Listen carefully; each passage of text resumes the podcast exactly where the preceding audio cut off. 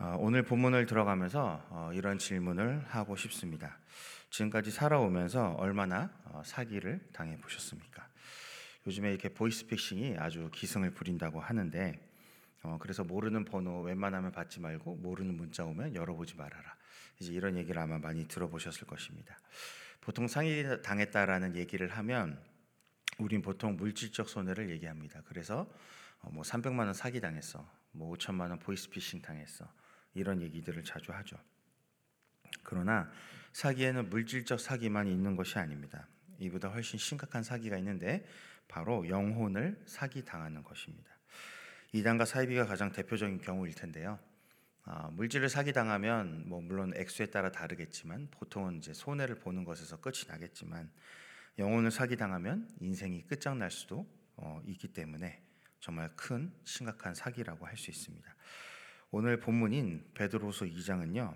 어, 이 전체가 굉장히 어, 내용이 좀 어둡잖아요. 그렇죠? 굉장히 어둡고 어, 전체가 거짓 교사들에 대한 광, 경고를 하고 있습니다. 이 거짓 교사를 다른 말로 바꾸면 영혼을 빼앗는 사기꾼이라고 할 수 있습니다. 이 거짓 교사들이야말로 가장 큰 사기꾼인 것이죠. 일단 이들에게 사기를 당해서 영혼을 뺏기면요 되찾아오기가 무척이나 힘듭니다. 베드로후서 1장 12절에서 15절을 한번 읽어보겠습니다. 베드로후서 1장 12절에서 15절. 그러므로 너희가 이것을 알고 이미 있는 진리에 서 있으나 내가 항상 너희에게 생각나게 하려 하노라. 내가 이 장막에 있을 동안에 너희를 일깨어 생각나게 함이 옳은 줄로 여기노니 이는 우리 주 예수 그리스도께서 내게 지시하신 것 같이 나도 나의 장막을 벗어날 것이 임박한 줄을 알미라. 내가 힘써 너희로 하여금 내가 떠난 후에라도 어느 때나 이런 것을 생각나게 하려 하노라. 여러분 베드로후서는 그 사도 베드로가 말년에 쓴 책이죠. 그 말년이 되면 흔히 좀 편하게 보내고 이제 자기의 삶을 잘 정리하고 주님 앞에 가면 될 텐데 이 마지막에도 힘들게 이러한 서신을 긴박하게 썼다는 것입니다. 왜냐하면 이유는 하나입니다. 바로 거짓 교사들 때문입니다. 그들의 존재 때문에 믿는 사람들이 진리에 서 있을지라도 항상 생각나야 하는 내용이 있다라는 것입니다. 15절에 말하듯이요. 사도 베드로가 자신이 떠난 뒤에도 이것은 계속해서 너희 가운데 생각나야 할 것이 있다는 것입니다. 여러분 국내 최초로 외화 위폐 감결 자격증을 따낸 우리은행의 신도섭이라는 분이 있었습니다. 어, 제가 이분이 2018년에 했던 인터뷰를 좀 봤었는데요. 그때 당시 이분이 부부장이었는데 어, 하루 300장에서 400장의 그 위조 지폐를 이렇게 확인하는 작업을 했다고 합니다. 어, 그러니까 진짜 위조 지폐인지 아닌지 의심되는 화폐를 이제 300장에서 400장을 매, 매일 이제 검사를 한 것이죠. 이분이 그 10년 동안 어, 조사한 금액이 무려 3조 원이 넘었는데 단 한 번도 실수를 한 적이 없다고 합니다. 근데 제가 이 인터뷰를 보면서 가장 인상 깊었던 건 무엇이냐면 이분이 말했던 지폐 감별법이었습니다. 어떻게 하면 위조 지폐를 당신처럼 잘 감별할 수 있습니까? 근데 그분이 단순하게 이렇게 말을 했습니다. 가짜를 판별하려면 진짜부터 제대로 알아라. 여러분 이게 아주 쉬워 보는 말이고 너무나 당연한 말이죠. 근데 이게 정말 성경적인 말입니다. 여러분 기준이 분명해야 무엇이 이 기준으로부터 빗나가는지를 알 수 있다는 것입니다. 기준을 제대로 알지 못하면 그렇죠? 이것이 빗나간 건지 이것이 정확한 건지 아닌 건지도 알 수 없다는 것이죠. 그래서 우리는 이 구약 신약 66권 성경을 카논이라고 부르는데 이 카논이라는 말은 표준, 기준 이런 뜻입니다. 그러니까 성경이 바로 표준과 기준이 된다는 것이죠. 우리가 하나님이 주신 우리에게 주신 이 진리를 바르게 알 때 우리가 비로소 거짓 교사들의 그런 말들에서 벗어날 수 있다는 것입니다. 여러분, 오늘 본문은 이 거짓 교사들에 대한 경고라고 아까 말씀드렸는데 여러분, 여기 있는 특징들을 우리가 다 안다 할지라도요. 우리가 진짜를 모르면 소용이 없다는 것입니다. 진짜가 분명해야 이 2장의 말들이 왜 가짜인지를 알게 되고 그것을 들었을 때 피하게 된다는 것입니다. 베드로서 1장 12절 아까 읽었듯이 너희가 이것을 알고 이미 진리에 서 있다라고 얘기합니다. 그렇습니다. 우리가 이미 진짜를 알고 있습니다. 그런데 사도 베드로가 말하고 싶은 것은 그 진짜를 알고 있다고 끝이 아니라는 것입니다. 나 예수님 믿어. 이게 끝이 아니고 예수님을 날마다 바라보고 묵상하고 그분을 따라가야 한다는 것입니다. 베드로서 1장 1절을 우리 한번 다 같이 읽어볼까요? 베드로서 1장 1절 시작. 예수 그리스도의 종이며 사도인 시몬 베드로는 우리 하나님과 구주 예수 그리스도의 의를 힘입어 동일하게 보배로운 믿음을 우리와 함께 받은 자들에게 편지하노니. 네. 이 12절에서 말하듯이 우리가 진리에 서 있다는 것은 지금 이 1절이 반영되어 있어야 하는 것입니다. 무엇이냐면 하나님과 구주 예수 그리스도의 의를 힘입어 동일하게 동일하게 보배로운 믿음을 우리와 함께 받은 자들. 여러분 구주 예수 그리스도의 의를 힘입어 받은 믿음이어야 한다는 것입니다. 나의 행위나 나의 의로 말미암은 믿음이 아니고 오직 구주 예수 그리스도의 의를 힘입은 믿음. 근데 그 믿음이 어떻게 된 겁니까? 내가 취한 겁니까? 아닙니다. 그 믿음이 받은 믿음이라는 것입니다. 여러분 베드로 사도는 이 짧은 구절에서 믿음의 본질을 아주 정확하게 언급하고 있습니다. 내가 믿은 것 같지만 그렇지 않다. 여러분 전적으로 타락한 전적으로 부패한 우리에게는요 선한 것이 나올 수 있나요? 없습니다. 믿음은 선한 것이죠. 그렇기 때문에 우리 안에서 믿음이 발생될 수 없다는 것입니다. 하나님의 은혜로 말미암아 구주 예수 그리스도의 의를 힘입은 그 믿음이 우리에게 어떻게 된 겁니까? 주어진 것이죠. 우리가 믿게 된 것입니다. 여러분 우리가 정직하게 생각을 해보면 우리가 얼마나 잘났다고 이 성경을 갑자기 깨달아서 믿게 되었습니까? 우리가 정직하게 표현한다면 우리는 어떻게 된 겁니까? 믿어진 것입니다. 이것이 어느 순간 하나님의 은혜로 정말로 믿어진 것입니다. 그래서 조금 저는 이상한 표현이지만 이렇게 말하고 싶습니다. 믿어짐을 당했다. 여러분 내가 믿었다는 표현이 틀렸다는 것은 아닙니다. 그런데 그 본질을 정확하게 추적해 보면 그 믿음의 근원이 어디서부터 시작된 것이냐를 우리가 따져 본다면 우리 안에서 믿음이 발생한 것이 아니라 그분으로부터 믿음이 주어진 것이기 때문에 우리가 결국은 믿어진 것이다라고 얘기할 수밖에 없다는 것입니다. 그런데 그렇게 믿어졌다고 해서 끝이 아니라는 것입니다. 베드로후서 1장 5절에서 8절을 한번 보겠습니다. 네, 다 같이 읽어보겠습니다. 시작. 그러므로 너희가 더욱 힘써 너희 믿음의 덕을, 덕의 지식을, 지식의 절제를, 절제의 인내를, 인내의 경건을, 경건의 형제 우애를, 형제 우애의 사랑을 더하라. 네, 여러분 우리가 받은 믿음으로 끝 이게 아니라는 것입니다. 사도 베드로는요 하나님의 은혜로 구주 예수 그리스도의 의를 힘입어 받은 그 믿음의 덕, 지식, 절제, 인내, 경건, 형제 우애, 사랑을 어떻게 해라? 더해라. 라고 말합니다. 그러니 사도 베드로가요 항상 우리에게 생각나게 하려고 이 서신을 썼다는 것입니다. 오늘 본문은 2장인데 왜 1장 내용만 계속 하고 있냐면 여러분 이 1장이 안 되면 2장이 안 되기 때문입니다. 지금까지 언급한 1장의 내용 우리가 받은 믿음, 그 믿음이 무엇이고 그 믿음이 앞으로 어떻게 자라가야 되는지가 분명하게 우리 가운데 새겨지지 않으면 2장의 내용을 알든 모르든 그건 상관없습니다. 결국은 거짓 교사들에게 속임을 당할 수밖에 없다라고 얘기하는 겁니다. 여러분 위조 지폐가 있다는 걸 안다고 해서요 위조 지폐를 감별할 수 있는 것이 아닙니다. 여러분 거짓 교사가 있다는 것을 안다고 해서요 우리가 그들의 말을 분별할 수 있는 것이 아닙니다. 나에게 진짜가 있어야 됩니다. 나에게 정말 참된 믿음이 있어야 됩니다. 내 믿음이 진짜여야 합니다. 그 믿음이 성경의 기준에 따라서 바로 서고 자라가야 합니다. 그리고 나서야 우리가 2장에 가서 볼 수 있는 것입니다. 그래서 사실은 오늘 설교는 여기서 그치고 이제 여러분 돌아가시고 베드로 후서 1장을 잘 살아내시고 앞으로 몇 년 뒤에 다시 봅시다. 이런 다음에 그리고 나서 이제 베드로 후서 2장을 설교해야 되지만 이제 그렇게 끝낼 수는 없기 때문에 베드로 후서 2장도 잠깐 좀 보겠습니다. 여러분 베드로 후서 2장 1절에 3절 보십시오. 이제 오늘 본문 잠깐 보겠습니다. 첫 번째로 거기에서요. 거짓 교사들의 특징을 말해 주고 있습니다. 1절에 뭐라고 말하냐면요. 거짓 선지자들은 주님을 부인한다. 그렇죠? 2절 거짓 선지자들은 호색한다. 3절 거짓 선지자들은 탐심을 가지고 자기 유익을 얻는다. 이 세 가지가 이 거짓 교사들, 거짓 선지자들의 가장 큰 특징입니다. 여기서 유의할 점은요. 이 세 가지가 다 있어야 거짓 선지자란 말이 아니고요. 이 중에 한 가지만 해당돼도 그것이 거짓 선지자라는 것입니다. 여러분 이단 사이비 교주를 한번 떠올려 보십시오. 놀랍게도 들어맞습니다.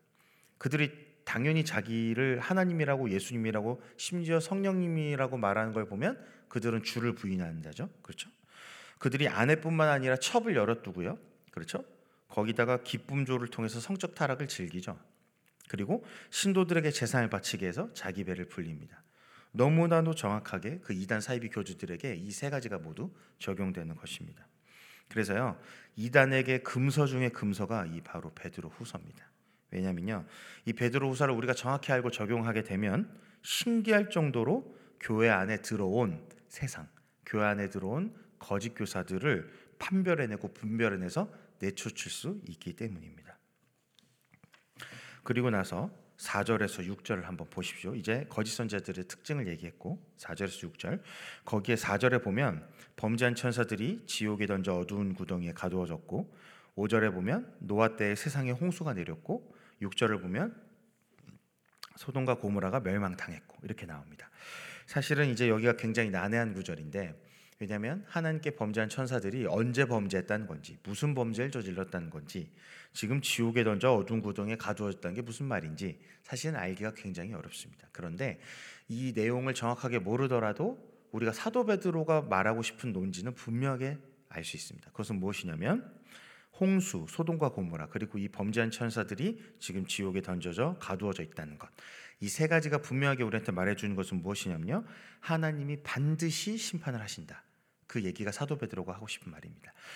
지금 이 세 가지의 예화를 통해서 지금 말하고 싶은 건 뭐냐면 거짓 교사들에게도 이러한 공의로운 하나님의 심판이 반드시 있을 것이라는 것을 기억하라고 사도 베드로가 말하는 것입니다. 그러면 이 부분 이제 이렇게 해서 잠깐 넘어가고 10절 후반부를 보도록 하겠습니다. 2장 10절 후반부 거기 보면요 이렇게 되어 있습니다. 이들은 당돌하고 자긍하며 떨지 않고 영광 있는 자들을 비방하거니와 그러면서 12절, 13절, 14절까지 가면요. 이제 14절 예를 들어서 음심이 가득한 눈을 가지고 범죄하기를 그치지 아니하고 그렇죠. 굳세지 못한 영혼들을 유혹하며 탐욕에 연단된 마음을 가진 자들이니 저주의 자식이라. 여러분 이 10절 후반부와 12절, 13절, 14절 읽어 보면요. 이 부분이 말해 주는 것은 무엇이냐면 아까 거짓 선지자의 특징이 뭐라고 했습니까? 주를 부인하고 그렇죠? 호색하고 그다음에 뭐였죠? 아, 자기 탐심을 가지고 자기의 유익을 취하는 자들이다. 이 세 가지였잖아요. 이 세 가지들을요 계속해서 반복하기 때문에 결국 어떻게 된다? 숨길 수 없다. 여러분 아무리 이거를 교묘하게 하고 뭐 열심히 하고 어떻게 하고 숨기고 해도요 결국은 이것이 드러날 수밖에 없다라고 사도 베드로는 얘기하는 것입니다.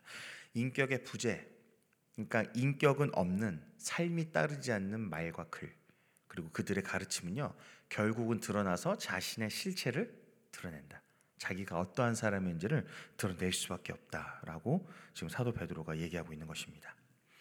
여러분 사람들이 서로 스쳐 지나갈 때는요 그 사람이 찬 시계가 뭐 가방이 예를 들어 명품이라면 그게 진짜 명품인지 짭퉁인지 알기가 어렵습니다. 왜냐하면 말 그대로 지나가면서 보니까요, 그렇죠? 순식간에 스쳐 지나가니까 그게 짬퉁인지 진짜인지 알 수가 없는 것이죠. 그런데 그 사람과 교제를 하고 그 사람과 무슨 일을 같이 해보고 밥을 같이 먹고 그러면서 계속해서 알고 교제하는 시간이 길어지면요, 어떻게 됩니까? 우리가 그것이 짭퉁인지 아닌지를 점점 알아갈 수 있겠죠. 물론 그것에 관심 없는 사람은 잘 모르는데 제가 이 얘기를 한 이유는 뭐냐면 여러분 우리가 이 말씀을 알고 우리가 진리에 서 있잖아요. 그런데 이러한 이 신앙생활을 하다 보면은 주변에 분명히 있습니다. 근데 어떤 사람은 그 믿음이 진짜인 사람이 있고 어떤 사람은 그 믿음이 짭퉁인 사람이 분명히 있다는 것이죠. 그런데 그냥 스쳐 지나갈 땐 몰라요. 서로의 믿음이 어떠한지. 그런데 그 사람과 같이 교제하고 모임을 하고 일을 해보고 뭐 밥을 먹고 이러한 신앙생활을 같이 하는 시간이 길어지면요. 이 사람의 신앙이 진짜인지 아닌지 알 수밖에 없다는 것입니다. 여러분 우리가 명품에는 관심이 있을 수도 있고 없을 수도 있어요. 그러나 믿음에는 관심이 있어야 되지 않겠습니까?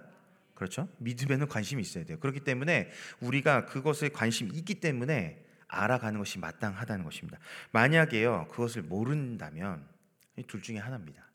그 사람이 A급을 넘어서 뭐 저는 이제 이쪽을 잘 모르는데 A급 다음에 S급인지 뭐 그런 건지 잘 모르겠는데 어쨌든 엄청나게 대단한 아주 교묘한 짭퉁이든지 아니면 내 안에 그 믿음의 기준, 내가 가진 믿음이 분명하지 않기 때문에.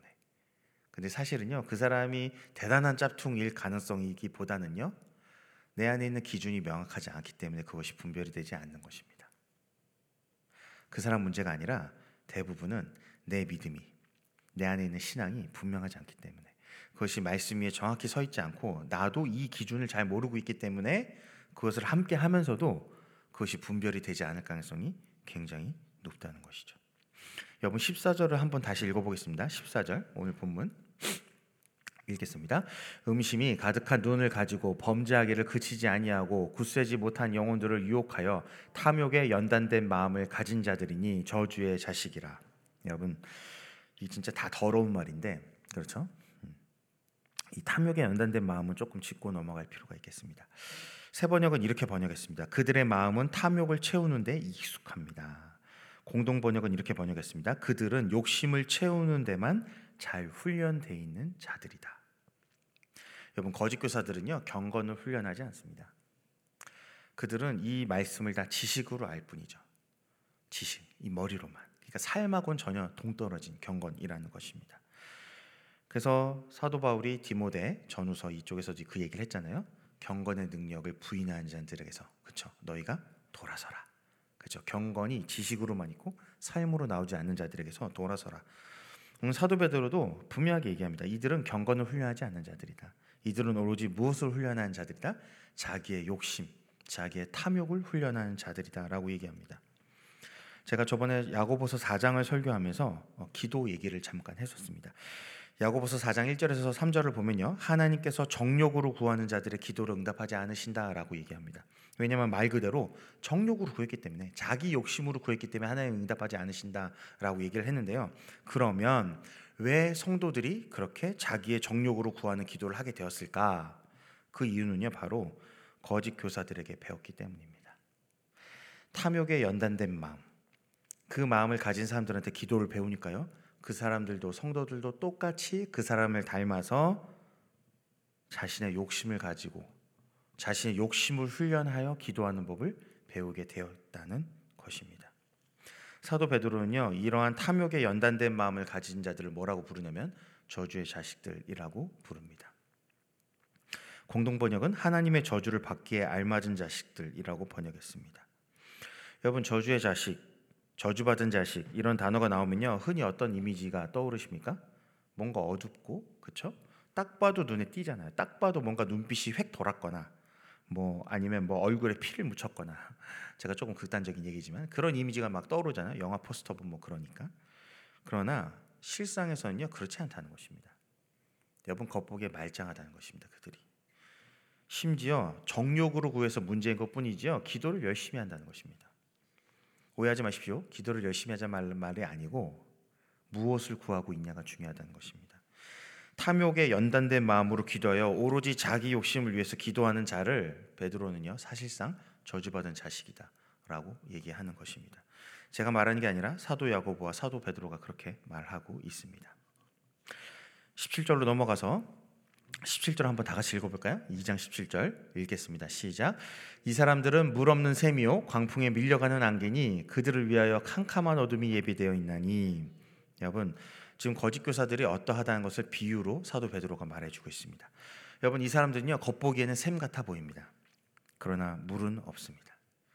그들은 안개와 같습니다. 수증기를 머금고 있어서 뭔가 금방이라도 물을 줄 것 같고 적셔줄 것 같은데 그러나 결국은 바람에 밀려가는 존재들 이라는 것입니다.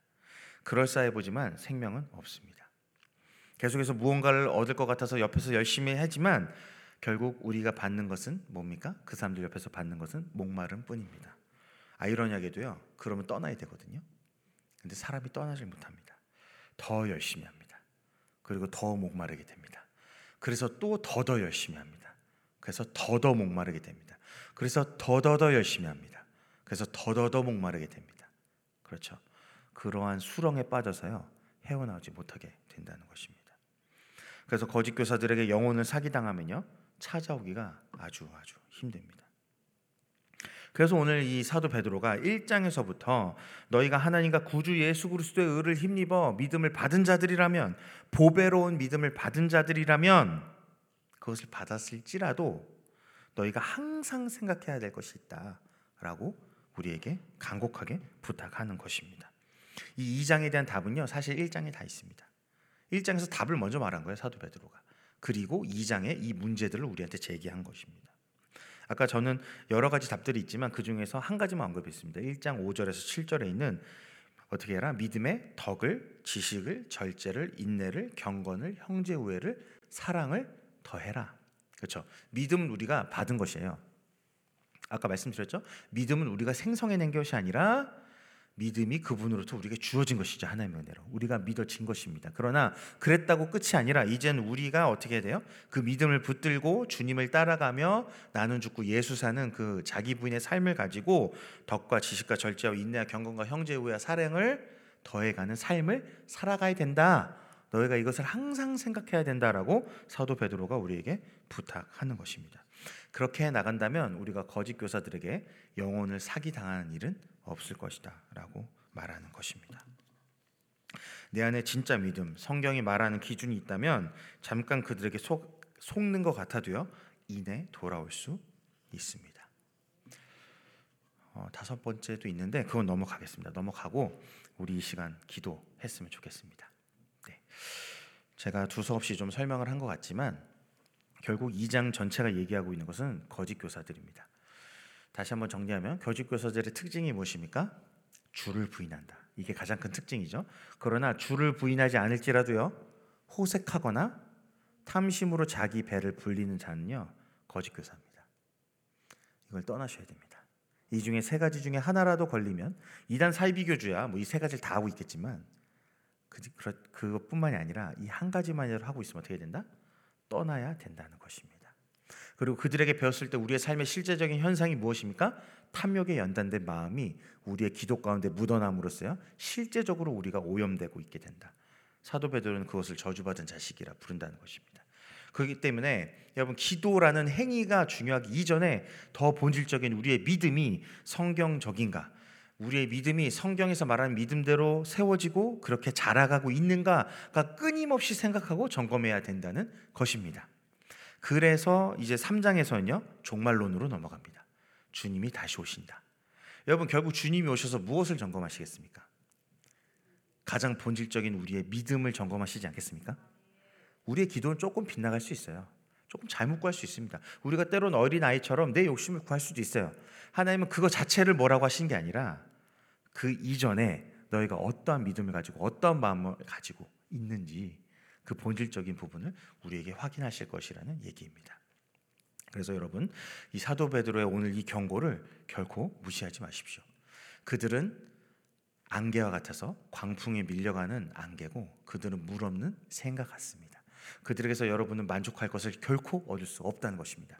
그런데 만약에라도 여러분이 그들에게서 만족함을 얻고 계신다면 안타깝게도 여러분에게 이미 그 탐욕으로 연단된 마음이 가득하거나 아니면 여러분 안에 그 믿음의 기준이 분명하지 않거나 아니면 심지어 믿음이 없거나 그렇다라고 사도 베드로가 말해주는 것입니다. 우리에게 믿음이 분명히 있다면 그들을 떠날 수밖에 없습니다. 왜냐하면 성령님이 그것을 가만 내버려 주지 않으시기 때문에.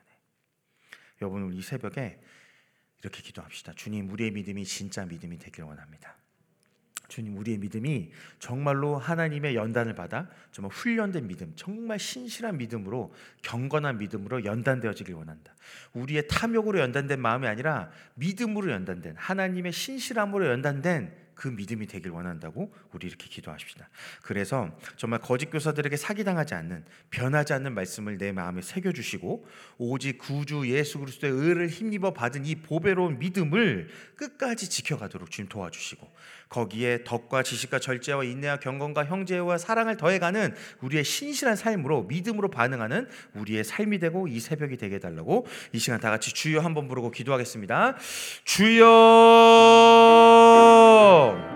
오 살아계신 하나님 아버지 이 새벽에 온전히 주님이 주신 그 진리 그 믿음이 아버지 더욱더 분명해지고 선명해지고 아버지 새롭게 되고 충만케 되고 회복되어지기를 간절히 소망합니다. 주님 우리 가운데 믿음을 회복시켜 주시옵소서. 우리 가운데 성경의 기준이 회복되는 삶을 살아가게 하여 주시옵소서. 나의 삶의 모든 영역 가운데서 하나님의 말씀으로도 빗나간 것들 하나님의 기준으로도 빗나간 것들 다시 돌이켜지는 이 새벽이 되기를 간절히 소망합니다. 주님 이 새벽에 우리가 기도할 때 알려주시고 깨닫게 해주셔서 철저히 회개하고 돌이키는 아버지 이 시간 되기를 간절히 소망하오니 주님 우리의 기도를 붙잡아 주시옵소서. 우리의 마음을 붙잡아 주시옵소서. 우리의 믿음을 새롭게 하시고 우리의 믿음이 다시 한 번 더 말씀 위에 설 수 있도록 주님 은혜를 베풀어 주시옵소서. 우리에게 주신 이 보배로운 믿음이 아버지 충만하시길 원합니다. 신실한 삶으로 더해지길 간절히 소망합니다. 주님 도와 주시옵소서. 주님이 새벽에 말씀하여 주시옵소서. 온전히 주님의 뜻이 이루어지길 원하오니 사도 베드로가 경고했던 것처럼 그 거짓 교사들로부터 떠나 탐욕에 연단된 마음이 아니라 아버지 하나님의 신실함으로 연단된 그 마음 정말 온전히 성경이 말하는 그 믿음으로 연단된 마음 되어 온전히 하나님을 기쁘시게 하는 이 새벽이 되기를 원하오니 우리의 삶이 되기를 원하오니 주님 함께하여 주시옵소서 주님 오늘도 이 새벽에 주님의 은혜를 구하며 나아갑니다. 우리의 갈급한 심령, 목말라 죽어가는 영혼을 이끌고 이 자리에 나왔습니다. 주님 우리를 불쌍히 여겨 주시고 우리를 긍휼히 여겨 주시옵소서. 이 새벽에 주님을 더욱 알아가기 원합니다. 물 없는 샘이고 광풍에 떠밀려가는 그런 안개 같은 자들에게서 우리가 떠날 수 있도록 도와주시고 영원히 목마르지 않을 생수를 주시는 주님만을 섬기며 주님만을 가까이하며 주님만을 모시는 이 새벽이 되게 하여 주시옵소서. 탐욕에 연단된 마음으로 기도하 하지 않도록 우리의 심령을 감찰해 주시고 예수 그리스도의 보혈로 씻어 주셔서 우리의 기도가 우리의 부르짖음이 주님이 기뻐 받으시는 향기로운 기도로 올려지는 이 새벽 되게 하여 주시옵소서. 이 새벽에 나의 뜻이 아니라 나의 욕심이 아니라 오직 주의 뜻이 이루어지는 이 새벽 재단이 되게 하여 주시옵소서. 오직 예수로 충분하고 예수로 충만하고 예수로 가득한 이 자리가 되고 우리의 삶이 되게 하여 주시옵소서. 우리를 위하여 십자가에서 죽고 부활하심으로 우리에게 우리에게 보배로운 믿음을 주신 예수 그리스도 이름으로 기도드립니다. 아멘. 주여, 주여.